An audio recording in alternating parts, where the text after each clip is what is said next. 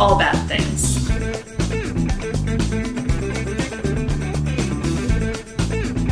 Tragedy. Tragedies, disasters. That's Bad things. trigger warning for everything possible. What? I'm Rachel, And I'm David. Is All Bad Things. Welcome, everybody. Welcome. Follow us on Insta, Twitter, Facebook, TikTok, and Twitch at All Bad Things Potty, and us all bad things pod at gmail.com. Join our Facebook discussion group and our Discord. Do all of those things Hey, we managed to say all that. and do them a lot. Every day. We, uh, we, I certainly have noticed, uh, in the past couple of months at least, Mm-hmm. we are getting more and more uh, discussion group mm-hmm. followers, and We are. it seems like we're getting one or a couple every day. Oh, have you been. Well, the, I get the notices You get. that okay, so you that approve people people, have joined. too? I don't because Oh, okay. Facebook at work is so weak. Oh, I don't want to hit like accept and have it not go through, so I just leave all that stuff Okay. to you. Right, But I'll I'll get the notifications that somebody's joined the group. and I- Yeah. I, get them every day, seemingly. Yep. Good group. Yes, very good group. Um, what you drinking? I had a feeling you would ask that. I'm drinking the finest national local beer on the mm-hmm. market. Mm-hmm. and I am drinking a oh I thought it was a blue sky a light sky Oh. by Blue Moon There citrus sweet A blue sky by Blue Moon. That's a little too on the nose. a, a blue sky by Light Moon Yeah. yes it, it- what is our ABV we're working with here It's like four and a half percent, I think. Something oh like that's that. that's not bad it's a little lighter huh That is called a light sky. oh after all indeed um Yeah, so you'll need a couple of them, which we, which we will have by uh, by part two. that's right so we're gonna be recording our two-parter in one swell one swoop. sitting, which we have not done for a long time. We have not recorded. We've re- plenty of times we have recorded two episodes in one sitting, but mm-hmm. we haven't done it in a while. That's true. It's just that now that it's summer, band season is picking up. So this coming week, I've got like a band thing all nights, but two, yeah, and no time on the weekends. So yeah, I'm gonna be recording ahead of time. Then we'll have to do it again the next next week, I think. But thankfully, mm-hmm. we have many loyal scriptwriters yes, we do. amongst our listenership who have bailed us out countless times. time and time again. Indeed, indeed. Um, and today and next week as well, we have a script courtesy of our uh, very faithful scriptwriter, Nicole. Oh, very nice. Mm. Nicole, who also started a fun Twitter account, I think it's at ABT Outlasts. Oh, I don't think I've seen that. I think I showed it to you. It's like the, uh, things that all bad things has outlasted. Oh, okay. And in duration, you've, we yeah. told me some of the. That's right. in duration, we have outlasted the Confederacy. Yes, we have. by uh, by like over a year. The con- it's so weird. The Mm-hmm. Civil War was almost exactly four years, or Yeah, that's funny. I I kind of thought it was Yeah. longer. For no, Some, it was like a okay. like it was a week apart from being Really, four, almost four solid years. Was it just shy of four years? just or shy. just over. Oh, it okay. was just shy. okay. And then Lincoln got assassinated like just after he got won his second term, like only Oh, a couple really? of days later, which I didn't realize until uh, you know a couple of years ago. What he wait? So was he the sitting president at the time the Civil War began? Yes, he was. Okay. And when it ended, and he won re-election, and got assassinated. Okay, but that how did that happen in that time span? If it was four years, had he just been elected? Yes. okay, Yes. because he Like, the war the was- Emancipation Proclamation or something. Well, that didn't happen until two years in. Oh, okay. But I'm not very good with my Civil War the uh, the fever for like a war happening between the North and South was, it was kind of gonna happen no matter who the president was. gotcha. You know. He just happened to be the one elected. Yeah, because it. Uh, yeah. Well, that's going down a much longer history road. Oh, okay. But I mean, what a fascinating period of history, and uh, we just went through a very strange uh, period of political history ourselves. What do you mean went through? We're going, Going through. through. Well, we survived one blow. Um, not so sure we could survive another. you mean the attempted coup? Yep, that's what I mean. Okay. That's never happened before. It really, Not on the Capitol. Nope. There was that Period. Wilmington coup, right? That's that's local though, or state. it. That was a state. We're talking about the the presidency The- has yes. never been. There's never been a coup d'état against the president. There's just that's never happened before Yeah. against the elected president. Yes, rather. right. I was gonna Not say. the sitting president. I was gonna say, yeah. So, but that's generally when coup d'états happen when somebody loses a vote and they're like, "I didn't lose Transitions. that. I didn't lose that vote," and Right. then uh, violence becomes like, "Oh, we can do that." Mm-hmm. So yeah, Or just whenever the United States gets involved in another. we're good at anywhere. we're like, good at starting coups. there was that uh this uh like air force captain or somebody was being interviewed by like a like a minor outlet about they discovered all this stuff in uh, Colombia like these minerals and they're Oh. talking about oh they have this and 60% of the world's that and this and Uh-huh. like and like she couldn't contain like the fact that the glee. that oh we're going to plunder that part of the earth too like Yeah. it was Yeah, we're then- good at that. We're then- very good at that. then somebody put up like a, a gif of fastest things in the world. Um, it was like a plane, this, Uh-huh. a cheetah, and uh, these countries when natural resources are discovered somewhere else in the world, and it was the U.S., the U.K., and France. Uh, yes, indeed. it's like, oh yeah, we're on that. We're we're, we're, on part it. Of, we're part of the colonizing Yeah. trifecta. Like, matter of fact, we wrote we wrote the playbook for this exact situation like Mm-hmm. 30 years ago. We just got to dust it off. And we have more fun toys now, so it'll be even easier. well, as we learned, we are spending twenty five billion dollars on just new aircraft alone Which for the me- military. to me, it still does not sound like a whole lot, but Well, consider that the IRS is only funded with twelve billion. that is true. that is also not a lot. That's not Yeah, but to to to track down money. The the organization that is tasked with to enforce, Yeah. collect, and collect Yeah. the money required Yes. of citizenship, residency, and working within the country. And That's budgets. correct. We don't budget. no no no I'm Uh, saying I but mean, the IRS doesn't budget. yeah but I'm I'm saying like overall budgets for other because if you're not bringing in the money the extra money Oh, I then- got you. No, we're the. it- That's why we're called the internal. Or why they're called. I know the Internal Revenue Service. Hence, yeah revenue internal to the country, Mm-hmm. not the external revenue service. yeah that's the military. exactly, it's the I mean CIA. it really it really is no, the CIA is also internal. internal. so, They're hmm. both yeah All right, so I mentioned a script, I believe. political political rant. Trigger warning. Oh, too late.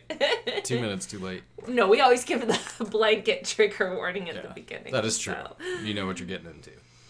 All right. So, um, since since we have a Nicole script, where do you think we may be traveling to today? I'm guessing the Upper Midwest. Oh, that is a great guess. Doesn't she live in Michigan? Or did, or is from there. Something like that. You can you can correct us, Nicole. But um, I think she lives in. Yeah, I think she lives in Michigan. but also, where do a lot of Nicole scripts take place? I mean, we've had so many. I, I'm guessing they. This is another one on the Great Lakes. Okay, that's a, that's a good guess, but Yeah. let me go Oh, into her preface. Yep, it's me, Nicole, with another Alaska script. Oh, Remember okay, Nicole that's really right. loves Alaska. Yes. I'm sure everyone is positively shocked.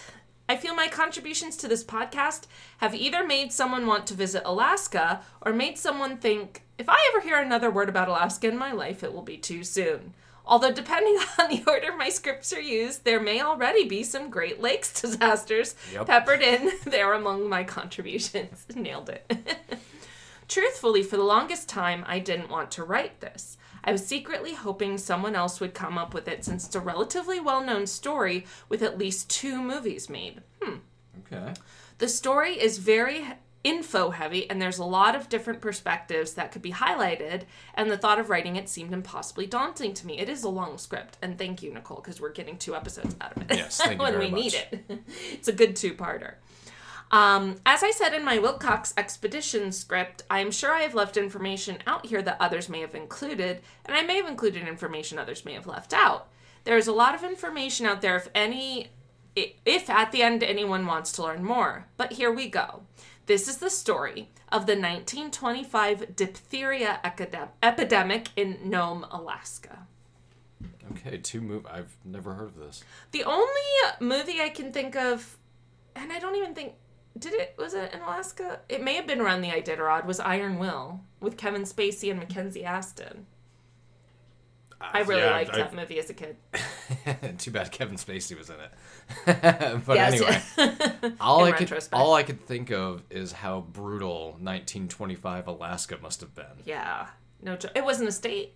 It was not. That's true. It was still a territory. That's right. Uh, the oh, here we go. The general public may not know the story by that name, but usually one single word will make the light bulb go off. Balto, which I have heard of. It was a Disney. It was a. It would have been well past your time of Disney movie watching. I think it was. Yeah. It might be Balto, but it looks like Balto. I would pronounce B it A Balto. B A L T O. Yes. Uh huh. Balto. They Yeah. they made a an animated film about this dog. There's a song by Korn called Baltong. okay. Baltong. Um, but I think it was like mid late '90s or something, so I had slightly Yeah, aged I- out of Disney. I really never ever watched Disney. Yeah, I you really were didn't. you were too old for those. Well, I mean, when Maybe I like was- the Little Mermaid or something. Well, but- when I was a little kid, Disney wasn't really all that popular, uh, movies wise or shows no, they had their golden age in the '90s. Yeah, and then by the time they yeah had the resurgence, I was already like sixteen or seventeen. Mm-hmm. Yeah. and not interested. and it would have been really weird for you to be watching. yeah. Well, if you had like younger brothers or sisters, Yes, I, am sure you, you saw the youngest, I was yeah. Mm-hmm. the youngest, so I was I wasn't gonna go see that. Well, we I was going to watch Pulp Fiction. we watched The Lion King together, which you had never I'd seen. never seen it. Um, which somebody pointed out is basically like a retelling of Hamlet, which is really interesting. I didn't. I, never don't know that. Hamlet enough. I, didn't read that one. I know uh, read- last poor York I knew him well or something like that with the, the that skull. Hamlet? That is I don't- that is Hamlet. I read I also know uh, different to be or not to Shakespeare? We've covered this. yeah something like that. Pretty Whatever, sure. but that's that's not one of them. No, so I'm pretty sure Lion King and Pulp Fiction came out the same year. They did, yeah. I was watching The Lion King. You were watching I Pulp was Fiction. watching. Yep. Okay. Well, buckle your seatbelts, motherfuckers. because a large part of this, uh, the Bal- Balto, is the famous Serum Run. And today, those of you who don't already know who the real hero of the story is are going to learn some shit. I don't know the story at all. Yeah. I'm, My sources include Sports Illustrated, Iditarod.com, the Oh, CDC, Wikipedia, AKC.org, HistoryToday.com, an interview with Libby Riddles through the Melrose Center in Orlando, HistoryOfVaccines.org, and books uh, The Cruelest Miles, The Heroic Story of Dogs and Men in a Race Against an Epidemic, that sounds like it's going to be good, by Gay and Laney Salisbury, as well as Race Across Alaska, First Woman to Win the Iditarod Tells Her Story. Oh, Wow. spoiler alert. By Libby Riddles and Tim Jones. If this winds up needing to be a two parter, indeed, I think there's a natural stopping point in this script as I'll give background and the onset of the epidemic and then move on to the serum run and its aftermath. I will make a note in bold as to when I think to the best spot stop spot to stop is, though of course Rachel use your own discretion. That is exactly where we're stopping, Nicole, and I'm going to be good. handing off the script to you at Yes. that point. So To give an idea of just how big the state of Alaska is, it's fucking gigantic. It's like I- the size of like the rest of the United States. Well, let's hear. I will Yeah. give the approximate distances between Nome, which I misspelled. I had texted or um, messaged Nicole earlier, and I spelled it G N O M E, but it's just N O M E, Nome. Oh, okay. Uh, and the locations of the other Alaska disasters I've written about for this podcast. Nome is approximately 400 miles, or about 640 kilometers, from Denali National Park, which we've been to before in the scripts, about 1,000 miles, or 1,600 kilometers, from the wreck of the Princess Sophia, and about 1,300 miles, or 2,100 kilometers, from Ketchikan and the Misty Fjords National Monument. 1,300 That's all miles is halfway territory. across the U.S. It's all in one territory. The, the Yeah. continental, the lower 48. Yeah, that's stupid. Jeez. That's yeah. As they say, There are countries uh, you could clump together like probably 80 countries on Earth and not come it's like come up bigger with than that. Europe or something. Yeah. You know? As they say on shirts hanging in Ketchikan gift shops and presumably ever, el, presumably elsewhere, quote, everything's bigger in Texas until you get to Alaska. No, no shit, right? All right. So, a very brief history of Nome. No, really, this is brief. Source, dude, trust me. Yeah. Uh, somebody came upon it, put a flag there, and somehow survived, and it became a town. Like that's my. And they were the mayor that's because my, they survived. Yes, that's my guess. well, let's see. So, Nome, Alaska is a city located on the south. Oh my goodness, I am struggling, struggling, Struggling. reading today. Located on the southern Seward Peninsula near Norton Sound, an inlet of the Bering Sea, which is about 150 miles long and 125 miles wide, or 240 by 200 kilometers. Nome was incorporated in April 1901, although the Inupiat, maybe N I N U P I A T. Oh, I don't know that one. Okay. It's not Inuit. No, it's not. Inupiat. I hope that's correct, but anyway, have been there since prehistoric times. The Inupiat name for Nome is Sit Nasuak, and your guess is as good as mine on the pronunciation. Okay, hopefully that was close. As the city's official name is Nome, and the city is a well-known one as it is the finish line of the Iditarod sled dog race, this script will call it Nome. Do you have you heard of the Iditarod? Oh, sure, Yeah, yeah. that's the I I It's, actually it's the it's the only dog sled race I've ever heard of. right? you know, I only I I knew there were dog sled races in Alaska. The on, the first time I heard the word Iditarod was in an episode of Top Chef. They had the chefs cooking outdoors. And, Like it was really dumb why they did it, but they did have them go on dog sleds. I mean, I grew up on ESPN was one of the three channels I watched growing Mm. up. I watched ESPN, MTV, and HBO. Uh-huh. That's literally whatever I was watching was one of those three things. It basically And, uh, perfectly encapsulates all your interests. It kind of does. Um, but yeah, every year they they would cover it. yeah. So that's the only reason I knew what it was. But it's yeah, it's one of three dog events I know. So you have the Iditarod, you have dog racing, and then you have the Westminster Dog Show. That is a huge Yes, event. It is a huge That event. is the Super Bowl of dogs, pretty much. I think you're right. I think you're right. Yeah. Uh, so, how this city got this name is up for debate. Some say that Nome was founded by a Norwegian man, and an, and there is a municipality called Nome in Norway. Although other sources credit Swedish men for founding the city, just Nordic people. Whatever. That fits. it, doesn't. Nobody's gonna question it. Right. like it'd be like a duh. No, no, it was people from the Caribbean who Yeah. decided to settle they, in Alaska. they just wound up there and survived somehow with bananas and uh, grass skirts. Another theory is that the first white people to reach the area asked the native people what the place was called and misunderstood them asking where for the name. So like someone saying where where at or where in um Inupiaq is Nami. So Nom Nami or Nami or something like that. So and I don't know.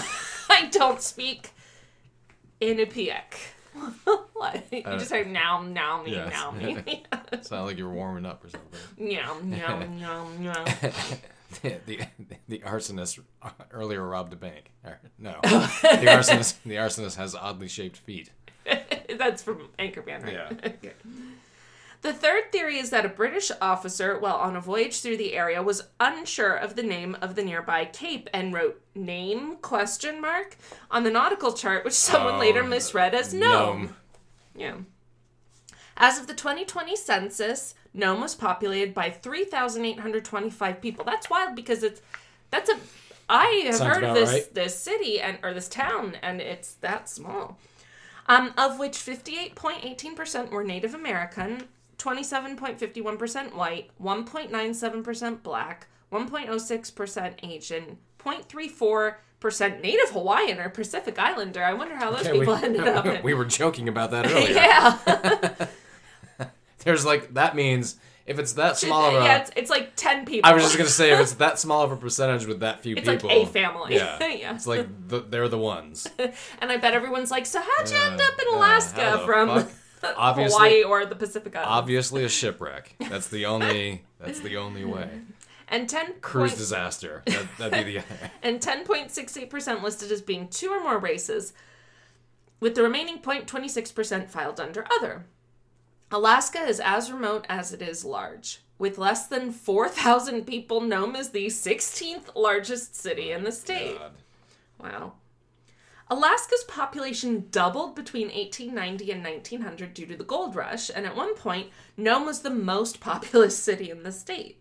The federal government set up multiple military posts in Alaska, one of which was in Nome, and mining camps sprung up around it. This this county probably has more than 16 places with 4,000 people. Oh, our county. Yes, yeah. just our county alone. I think you're right. I'm sure it does. Even like some of the um some of the housing developments. There there is not a place like within like a 50 mile radius of here that doesn't have like 50,000 plus people living in it. Even some of the dinky towns are more Yeah. than that. Yeah. Yeah. So I think I'm, you're I'm right. thinking of that like 3,800 people. Oh, it's the 16th, and they probably have a sign too. Yeah. We're the 16th largest city in Alaska. Yay! Meanwhile, the town I grew up in had like 13,000 people. We weren't even a city. Right. hmm That's true. And you were th- three times the size of Yeah. uh, more than Three three, times the plus. size. Mail was delivered by Dog Team, which Sure. resulted in the explosion of the demand for sled dogs in Nome. It took time and skill to create a successful sled team, as each dog had to be chosen for a particular trait, such as speed, strength, intelligence, leadership ability, and even gait. As Durability, probably too. yeah, as teams were most efficient when they matched. That's that's it actually sounds like intelligence, leadership ability. It sounds like on a performance review. I mean, it is Yeah. just with dogs. Yeah. Dog teams were arranged in front of the sled in the following way. So closest to the sled were the largest and strongest dogs, Sure. known as wheel dogs. Nope. Ahead of them were several pairs of swing dogs, and at the front was one or two lead dogs. That's interesting. I would have kind of thought that like the stronger ones would be at the front, but no, they need mm-hmm. to kind of You need to be able to. You need, you need to be able to push off too. Yeah, And, man, and then that transfer that energy up front. yeah, that's true. That makes Where sense. where the fastest ones are up front and they're not having to use as much energy because they're not really pulling anything. Mm. They're leading. Mm-hmm. Gotcha. At the turn of the 20th century in Nome, most residents owned their own dog team. Sure. There were so many of them. I mean, that was probably just what The- you needed to you- do to survive. We need to go Yeah. out in the woods and and you know cut uh, for the fire today. right. I'm gonna bring my wolf sheepdog, Right. whatever husky, whatever you got. So yeah, it literally probably was just a matter of survival. Like Yes. uh-huh. had to have them. Yes. That's how you get around. Mm-hmm. Like uh, Cecilia on Svalbard, an island close Yeah. to the North Pole. She's got her snowmobiles. That's, yeah, exactly. Uh, uh, there were so many of them, the, the dog teams, a law was passed requiring they all wear bells. Sure. In 1907, the Nome Kennel Club was established, and with it, a 400 mile round trip dog sled race. It was called the All Alaska Sweepstakes, and the town, who got stir crazy and depressed during their seven month winter, were eager for something exciting to happen. You know, it is like 96 degrees here, and right now, a seven month winter sounds fantastic. I'm. I don't know about a seven month winter, but like a four week one, yeah, it's like No, I would rather freeze for seven months than boil for three. Yeah. That's I, I just can't take the heat. So it's a good thing I lived in the South my whole life, or almost my whole life. Uh, so this became an annual event which continued until World War One. Nome became a base for explorers heading farther no- north into the Arctic regions, the dog teams helping to establish Nome as a supply base. Roald Amundsen, I feel like we mentioned him in something, but I think it might the Amundsen.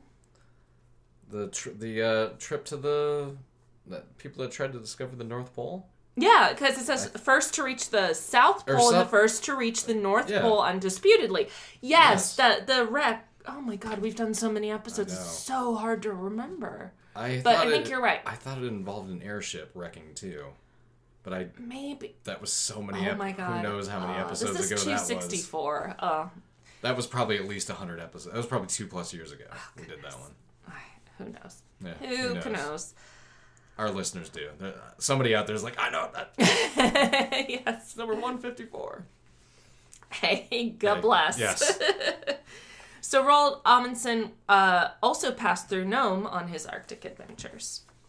The native Inuit people's clothing became in high demand, and Inuit people would journey to Nome from their nearby villages every summer with fur parkas and boots.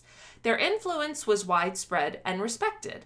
Although under federal law, Native people were required to segregate in schools, churches, and in Nome's one movie theater.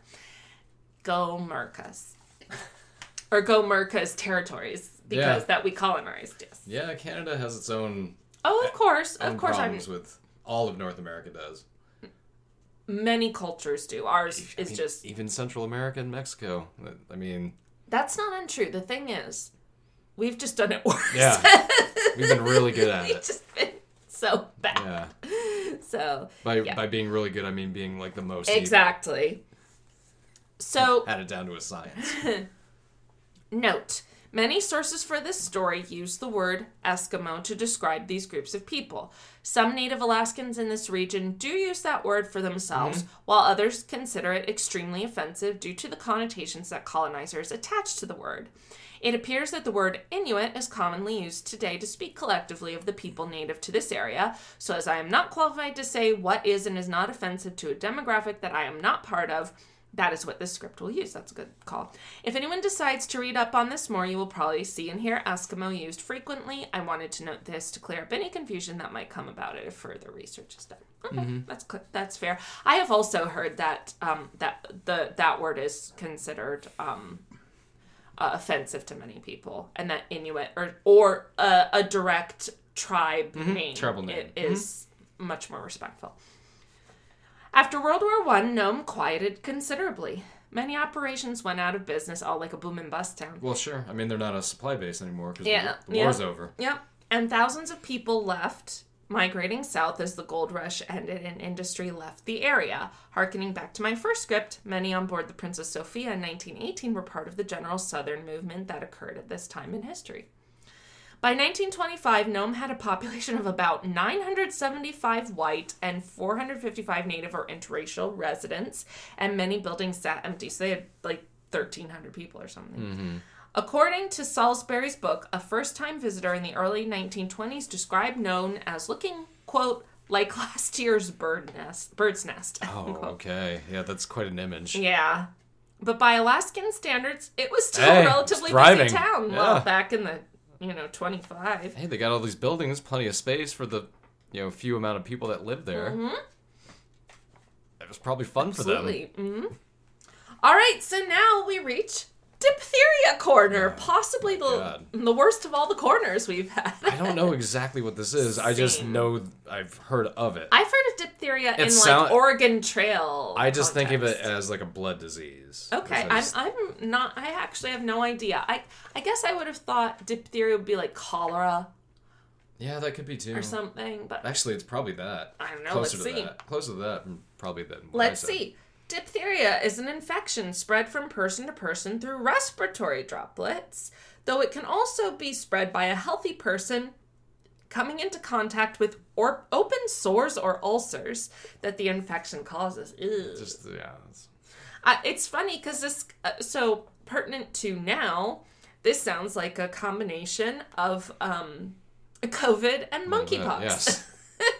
the respiratory droplets part from COVID- COVID, COVID and the open sores from Mm-hmm. monkeypox. COVID pox. Oh God, don't say that. Now we're gonna get COVID pox in the world. Monkeypox and. COVID are gonna like morph. COVID pox is already here, ladies and gentlemen. They've been hiding the truth about COVID pox. and he's They gonna sell it. his colloidal silver or whatever. You need colloidal silver. Call and, this number. And then as soon as they come up with a vaccine, he's gonna say it's fake, like yeah, he it's did fake. Don't, don't take the vaccine. It's fake. Fake. Take the horse stuff. Instead. Yeah, ivermectin. Ivermectin. oh God, we're we're mocking Alex Jones just in case anybody didn't. Poorly. but nonetheless. So, diphtheria mostly affects the respiratory tract and the skin. When the bacteria attaches to the lining of the respiratory system, it can cause sore throat, low grade fever, generalized weakness, and swollen glands in the neck. I got so um, with my last COVID jab, I at all four jabs I got a swollen lymph node under the arm that it was injected in. That's apparently very normal. This time I also got swollen glands in my neck, which was on that side, which was interesting. But it, they've gone away, and that was just a week ago. So, um, it used to be sometimes confused for tonsillitis. The bacteria make a toxin that kills the healthy tissue, and then rapidly, usually within three days, the dead tissue forms a thick gray coating in the hmm. throat and or the nose, which medical professionals refer to as pseudomembrane. This sounds disgusting and horrible to go through. This can thickly coat the throat, voice box, tonsils, and the nose, making it hard to swallow oh, Oh, or to breathe. And if the and, and if you can't do either of those things, Oh yeah, you're that's you could good. die easily, yeah. And if the toxin enters the bloodstream, can also attack the heart and kidneys. Uh. Eventually, the ulcers would thicken so much they'd create a tough, leathery membrane made up of dead, cell, dead cells, skin, and blood clots. The membrane would ultimately move down the windpipe, and the afflicted would die of slow suffocation. oh my Christ. god! And that's uh, all we have That's part one. for, for diphtheria corner. That sounds fucking off. That sounds torturous. That does sound It is- torturous. That's it is torturous. It's not sound torturous. It is torturous.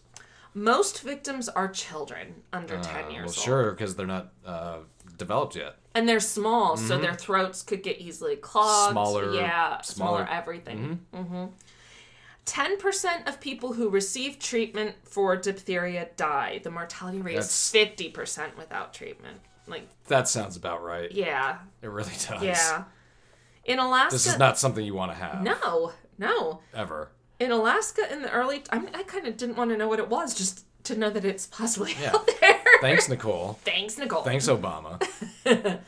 In Alaska in the early 20th century, the mortality rate among native people who lacked natural immunity was nearly 100%. Jesus Christ. Prior to the early 20th century, there was nothing doctors could do for their patients but make them as comfortable as possible and pray. Thoughts and prayers. yeah. At that time, there wasn't much else. Yeah. It's understandable back then. Yeah, 100 years ago, that's, Mm-hmm. yeah, makes more sense. In the 19th century, tracheotomy was used to try and treat diphtheria patients, but this was often just as fatal as diphtheria itself. There's still bloodletting, so yeah. In the 1880s, a doctor, a New York doctor named Joseph O'Dwyer, developed small hollow tubes that could be inserted directly into the mouth and down to the windpipe, which reduced the mortality rate of laryngeal diphtheria from 100% to 75%. So still high, Hey. but it's saving 25%. That's a 25%. Yeah, that's, That's a, huge. that's a big improvement. Yes. So I guess basically the idea is so And be- by that time, there were only four people left. So he saved. saved he literally them. saved one He saved himself. Yes. but it that makes sense because it could open the airway. Of course. So then you can yeah. In 1891, an antitoxin was invented made from the serum of horses who had been naturally immunized, and it was first used systematically on humans in 1892. Dr. Curtis Welch and his wife Lula Welch arrived in Nome from a mining camp in 1919. The first time they had they'd had access to electricity in a dozen years, and to them Nome was bustling. Sure. with all their 1200 people. They're like they're like with all this electricity and shit. Like, Mm-hmm. look at this. Is that a light? Is that a dog? You invented dogs? yeah. Is that a light bulb over there? Welch had been operating in a three bed ward that was only 20 feet long and lit by kerosene. It sounds like a tinderbox. yeah. Fucking pretty much was. If he was operating on someone and another patient was in the ward, he either turned to face the other way or he watched the operation. Oh, the, the other patient. According to Welch's memoir. hey, Oh, I'm hey. the operating over On here. this guy. If you want to see it, you turn this way. If you don't want to see it, you turn the other way. There you go. He's like, I'm out of uh, something that hasn't even been invented yet, but, I'm, but I'm out of it. I don't have any. So if you're interested on what a shoulder being ripped apart looks like, You wanna you wanna assist me? You wanna be my Yeah, assistant here? sewing it back up. Yeah. Uh, to him and Lula, Nome felt luxurious with a weekly newspaper, a bakery, two restaurants, and a library. Nome was operating like a well oiled machine, with residents knowing exactly how much supplies to order from the ships that came during one, the one or two months that the sea was broken up, knew how to reach the doctor, knew how to protect against blizzards, and knew how to get to water. There you go. An eight foot Pretty electric good, pretty good traits. an eight foot electric cross was erected above the church to provide a beacon for the lost. Sure.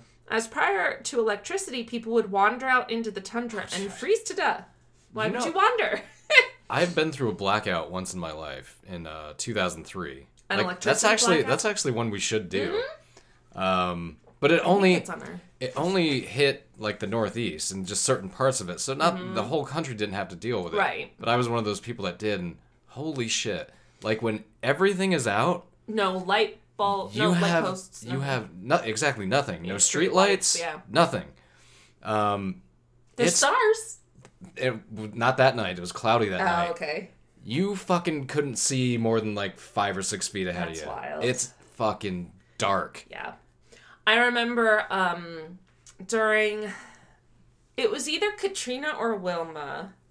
It may have been Wilma. Wilma's was worst for us that year. Um 05 around Halloween hurricane Yeah, Wilma that's came right. through Miami. Because Katrina made obviously for good reason, but Wilma was almost just not almost no, as no, deadly. no, no. But Mm-hmm. It, it was worse for Miami than Katrina was. Katrina was a nuisance. Wilma put some people's power out for weeks. sure, And this was in 05. We're not talking years and years and years ago, just 17 years ago. Jeez. how the fuck? I know. oh my god, math I just realized that it does. Um but my my sister and I and a friend of ours drove uh, a few miles. It wasn't even far, like 3 miles um to hang out with some friends. Like I think they had a like you know little grill or something so they could cook cuz a propane grill or something cuz everybody had had lost their power. And we hung out for a while.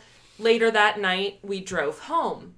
That night with no power. Mm-hmm. Yeah. So it was dark. Driving the streets of Miami Yeah, in pitch black was a dangerous, dangerous thing. And I was the one who drove. Yeah, see, It I, was very the one nerve wracking. like I don't remember if it was going into a weekend or coming off of one or not, but I kind of remember that either nobody was going to work the next day because it was a Oh. blackout, or it was like a Friday night and nobody had Hmm. something like that. But like the house I was living with, you know, we were friends with all of our neighbors, and uh, like so we just stayed up on the porch all night, like played Yeah. music and for, smoked weed, smoked cigarettes, drank Yeah. beers, because everybody like on their way home as soon as everybody. Again, this is the Uh-huh. early days when, like, now everybody has a cell phone in Mm-hmm. 3 It's like, hey, power's out. Like, get to the store, Right. get beer, get, you know. So the stores had Stores did not have power, but they could take cash. Oh, and, and what people would do is be like, here's a 20 for this $15 worth of shit. Like, it doesn't matter. and the store would be fine with Yeah. that, yeah. It's like, we, we, like we'll figure out the inventory issue later. yeah. here's cash. yeah. What time of year was it? Uh, it was, I want to say, it was either July or August. Oh, It was in the summer. Okay, got But thankfully, it was in, you know, Western New York where it wasn't stupid hot. Why did it go out? It had something to do with like a power outage and like a two separate power outages, like in New York and Ohio, like simul Like something the like big providers or something, something, like that. Oh, I don't remember exactly what it was. Gotcha. But I remember by like ten o'clock, probably the next morning, it was back on. So we're talking Okay, so about it's like an overnight. t- pretty much. We're talking about like it went out around like four or five o'clock Okay. the day before. So Uh-huh. yeah, like eighteen hours worth. Oh, that's nothing. no. That's nothing. Um, But it was just it. I just especially when it's not cold. I will just always remember just how fucking dark it was. Yeah. That you couldn't see like you couldn't. We had a huge wraparound front porch, Mm-hmm. almost like a southern style, Uh huh. but it was just one half of the porch. You could not see beyond the porch the- at all. yeah. You couldn't. Like it was all just black. The issue in Miami during hurricane season about can you grab me mine? Yes. Uh, about um, losing power like during hurricanes was the um, the fact that you lost your AC Oh and would get muggy as fuck Mm-hmm. and be very uncomfortable. Because the rest you can deal with. It's just that it's uncomfortable. I think it was muggy that night too, but it's it's Rochester in the summer and nobody had air conditioning anyway, Mm-hmm. really. So you just kind of you, know, you kind of dealt with muggy summers. You just had a fan. See, this is the type of uh, banter that our Yeah, our that listeners love. really love. Actually, the people who like us do like this stuff because they say it makes them feel like they're just having a chat with friends. And the answer is yes. This Yes, is we how are. we talk normally. Yes. All right, so volunteers kept trails maintained, shopkeepers kept stoves operating in case someone passing through needed warmth, and Dr. Welch treated patients regardless of their ability to pay. Of course. This sounds like a very nice little place Well, that I would never want uh, to be, but still. Exactly, and it's a part of Earth where you have no choice but to take care of each other. Right. Because it's either that or you're basically dead. contributing to someone's death. Yeah, mm-hmm They enjoyed their lives due to their successful adaptation to the environment and isolation. Yeah. But as the world learned Wait, again in as the world learned again in 2020, Isolated communities were often the most vulnerable if disaster reached their doors. Sure. In 1924, Welch ordered a fresh supply of diphtheria antitoxin as a precaution as it was his was about to expire. It did not arrive on the supply ship. So he was being proactive, but there was some version yeah. of miscommunication or something. So now we're in Nome, Alaska, January 1925. I'm sure it's beautiful weather. Yes, gorgeous. The first alarming illness was that of Margaret Salvi Eady on Christmas Eve of 1924. She was a seven year old Inuit Norwegian girl who had a low grade fever and a sore throat. I fucking hate, like, every. The symptom for every terrible thing is a fever, sore throat. for every mild thing, fever, sore throat. it's just how it goes, yeah. So, you may have a cold, you may have diphtheria. Who knows? You may be dying. That's why you don't go to WebMD. yes, they will tell don't you know. they will tell you you're dying. Better not to know. Whatever you put in there. Her mother, an Inuit woman, was distrustful of white doctors and wouldn't allow Welch to examine her, just give verbal advice. Her father had, quote, gone outside, end quote, which was the term for leaving the area on a business trip. Welch told her to stay in bed and rest, and tentatively, without examination, diagnosed her with tonsillitis. Yeah, if she can't, or if, if he can't examine her, and as Nicole said, diphtheria looks like tonsillitis in a lot of cases. So, yeah. Edie died on December 28th, and her mother refused Welch's request for an autopsy. She probably was also like, You said this was just tonsillitis. Mm-hmm. Yeah, yeah. Welch was concerned because while tonsillitis does sometimes cause death, it is very rare, and he was no longer confident that that was what afflicted the child. By early January, Welch had received word that two more native children living outside of town had died.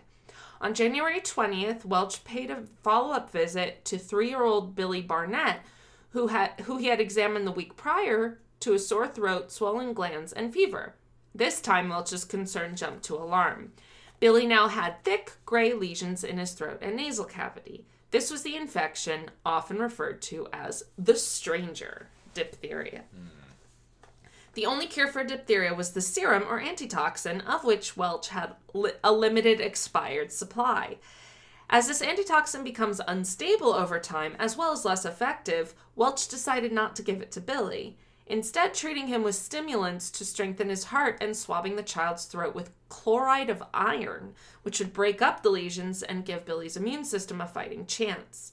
Welch's fears about administering the antitoxin to Billy were probably unfounded based on the knowledge we have today, but with its lessened strength, it likely would not have helped even if he had. Welch's treatment did seem to help Billy for a time, but he died the following Tuesday. Hmm. Welch hadn't treat, treated diphtheria in years and had little direct experience with it. Well, yeah, if the antitoxin's been around for a while. Being the only doctor in such a remote area with a limited supply of expired antitoxin had to have been an overwhelming amount of pressure and stress. He lived in a time when asymptomatic carriers were a relatively new concept. Mary Mallon, or Typhoid Mary, had hmm. entered her first quarantine less than 20 years before and was still alive in 1925. Really? Yeah, that's a that's definitely a good- Typhoid uh, Mary yeah, is one we're gonna have to cover at some point. I've point. definitely heard of that one. yeah, I don't know exactly what it's about, but I've heard of it. I, I think an asymptomatic carrier of typhoid. That's crazy. Yeah. And it was still believed by, men, by many that the mysterious plague of the throat was, quote, one of the woeful effects of original sin, end quote. Okay. Mm. Mm, I won't even go on that. Me, me, me, me, me, me, me. Me, me, me, me, me, me. Even with a fresh supply of antitoxin, diphtheria was still wildly contagious, with the ability to survive for Jeez, weeks yeah. on surfaces. Ooh. Yeah. God, that's and just torture the whole fucking time. I'm sure. Yeah, it sure sounds like it. Alaska Native people had little, if any, natural resistance, and the natives around Nome had barely survived the 1918 flu pandemic, hmm. despite Nome only catching the tail end. Native Alaskans had what Salisbury described as, quote, a well grounded and paralyzing fear of disease, end quote, and believed that the spirit of death would surround family members if someone died in their home. Yeah. Death often caused families to panic and run from their homes, migrating elsewhere, which contributed unknowingly to spread. That makes sense. On January 21st, Welch was called to the Sandspit, a strip of beach at the mouth of the river on the edge of town where many Inuit and Yupik people lived to examine Bessie Stanley, a seven year old who lived in an igloo and was suffering from fever and sore throat. Welch was permitted to examine her and, upon opening her mouth, instantly knew she had diphtheria. Hmm. The inside of her mouth was entirely gray membrane, which bled profusely when Welch, Welch touched it. Oh, God. Bessie was dead by the evening. Oh, jeez. Uh, yeah. Welch returned to his home and broke down in front of his wife. After telling her what was going on, he told the mayor to gather the town council, and Welch informed them that while he couldn't say for sure what the source of the infection had been, it was clearly present and they had an epidemic on their hands. The only way to treat diphtheria was the serum, and he only had expired serum, and then only enough for six people. The way, or sorry, the supply ship had not brought the 80,000 units that Welch had ordered that year, and now, in order to stop the epidemic, he would need around 1 million units at least. A telegram was sent to Juneau, Alaska, and Washington, D.C. It read An epidemic of diphtheria is almost inevitable here. Stop. I am in urgent need of 1 million units of diphtheria antitoxin. Stop. Mail is the only form of transportation. Stop. I have made application to Commissioner of Health of the territories for antitoxin already. Stop. Nome immediately started quarantine. Social gatherings were disrupted or canceled. Uh, I guess social gatherings in January. I'm not sure, but I not think- indoors. I think Sure. it's always a social gathering there. Probably like for cooking, keeping warm, you know, just stuff like that. going a little But- off because of. But here's the thing: they've got all this. isolation. They've got all this space, so it's easy to quarantine. Now yeah, presumably if there's not a lot of density in now that yeah. somebody's calling for it, like Uh huh. you know, That's true. Those who had cabins out on the tundra set out for them and were ordered not to return until Welch personally informed them they could do so. sure. Families were urged to make sure that their children had hands and face had hands and faces washed multiple times a day with soap. And red signs were put on the doors of the sick that said quarantine keep out. Nurse Emily Morgan, an employee of Welch, had worked with the the Red Cross in France during World War I, and as both a trusted individual of the native people as well as a survivor of diphtheria herself, she proved to be indispensable, tempting the children with kind words and candy to consent to said examination. By the end of the month, there were 20 confirmed cases of the infection and at least 50 people that were currently healthy but deemed at risk. That's that's a large portion of the population there. Yeah. While the country was working hard at locating fresh antitoxin, the biggest question was how it would get to Nome once located. Yeah, I was I was wondering. I mean, we're not talking. I mean, we're not talking like the mid 1800s here. 1925. no. There is a lot of technology that translates to modern day. There, there really is. Right, it's past the Industrial Revolution. Yes, and we're uh, we're in the, the industrial revolution at this point. is about 75 years old. Right. Like we've been in it. Mm-hmm. Just went through a world world war. Mm-hmm. Didn't know we were going to get another one pretty soon. Uh, You know, people know how to make jeans. All these yeah. all these people are wearing furs, I'm Mm-hmm. sure, where they live. I mean, they have to be.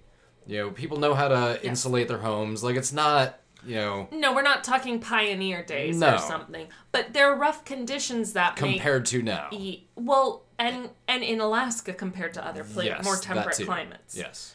So yeah. But I think this is just a group of people that survival is just something they have to do on a daily basis. right. Right. hmm So they're just used to it. They're like, okay, Yeah. we have to quarantine to not get sick. Okay, let's do Yeah. that. Yeah. They're so, it's sort of used to doing what is needed. Yes. Yeah. Hardy Yeah. people. I don't Yeah. think I don't think there's an Alex Jones in that group.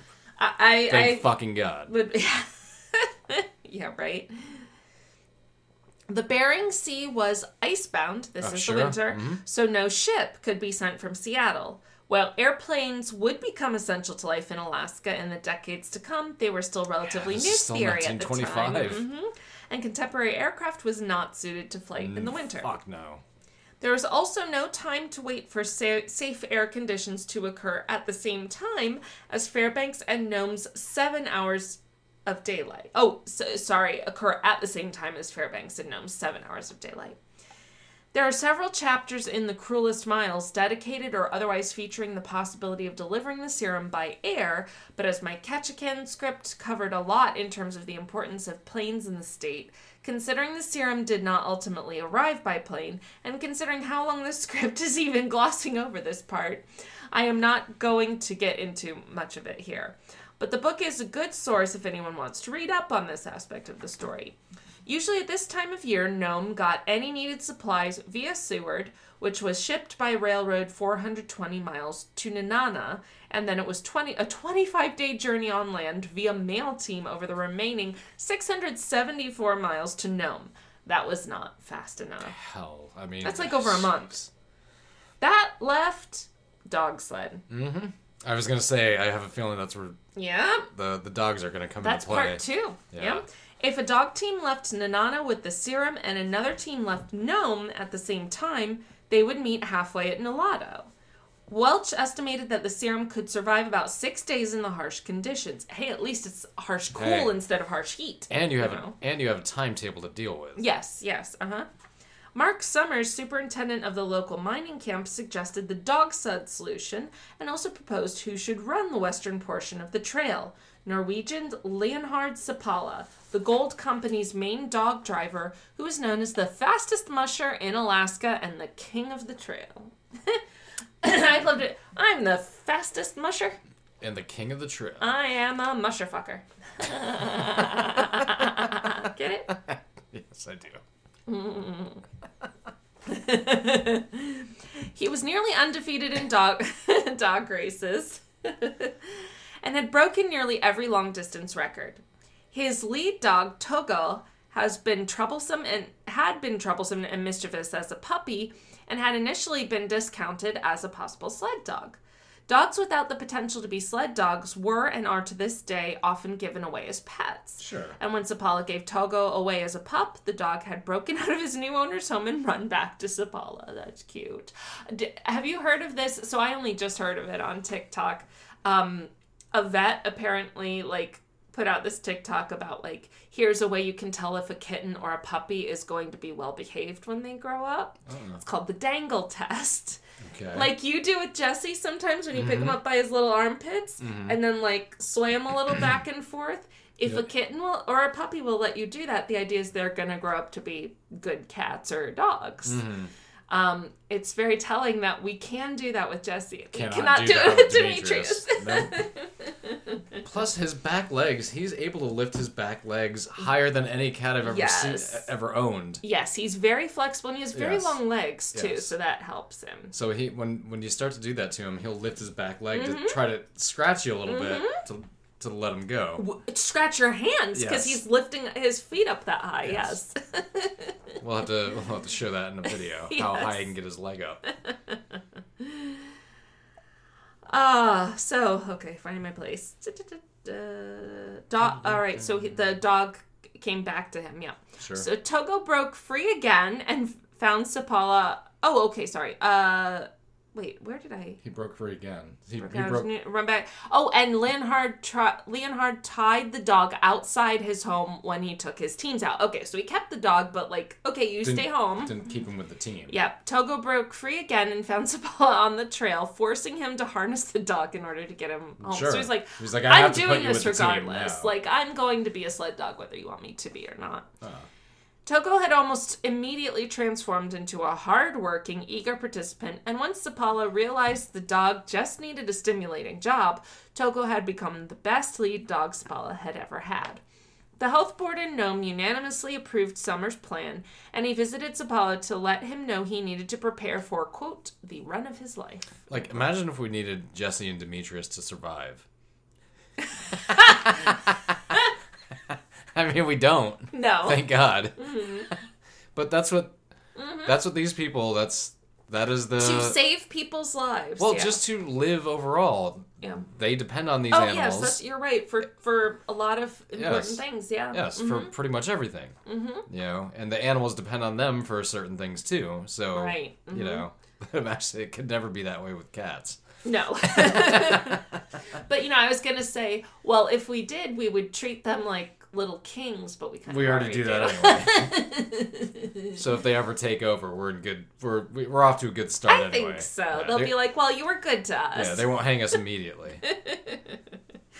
Unless they're hungry, then They'll they'll, think kill about us. yeah. They'll murder us quickly. like it's been an hour.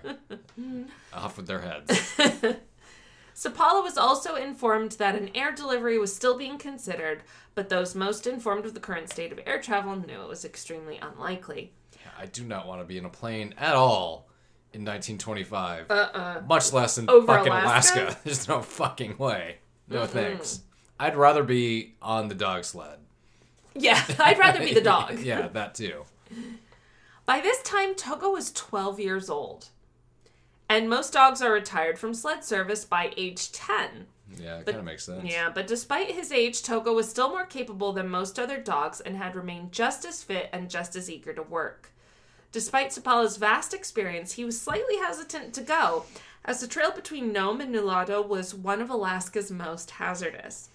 It included crossing the open nice, open nice, open ice of the Norton Sound, which would save 42 miles, but was cold, slippery, and the ice could always crack and send the team either through the ice into the frigid water Jesus. or would trap them on an ice floe drifting out to sea. Uh, yeah, neither of those options are fun. No, no.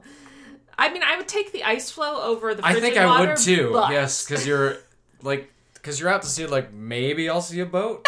or someone could send them out. yeah, something. One or the other. Like Versus once, just going in the water. once you go in the water, you're gonna die of with a whole sled, like Yeah, the whole You're- team would be. you're pretty much dead. yes. if that uh-huh. happens.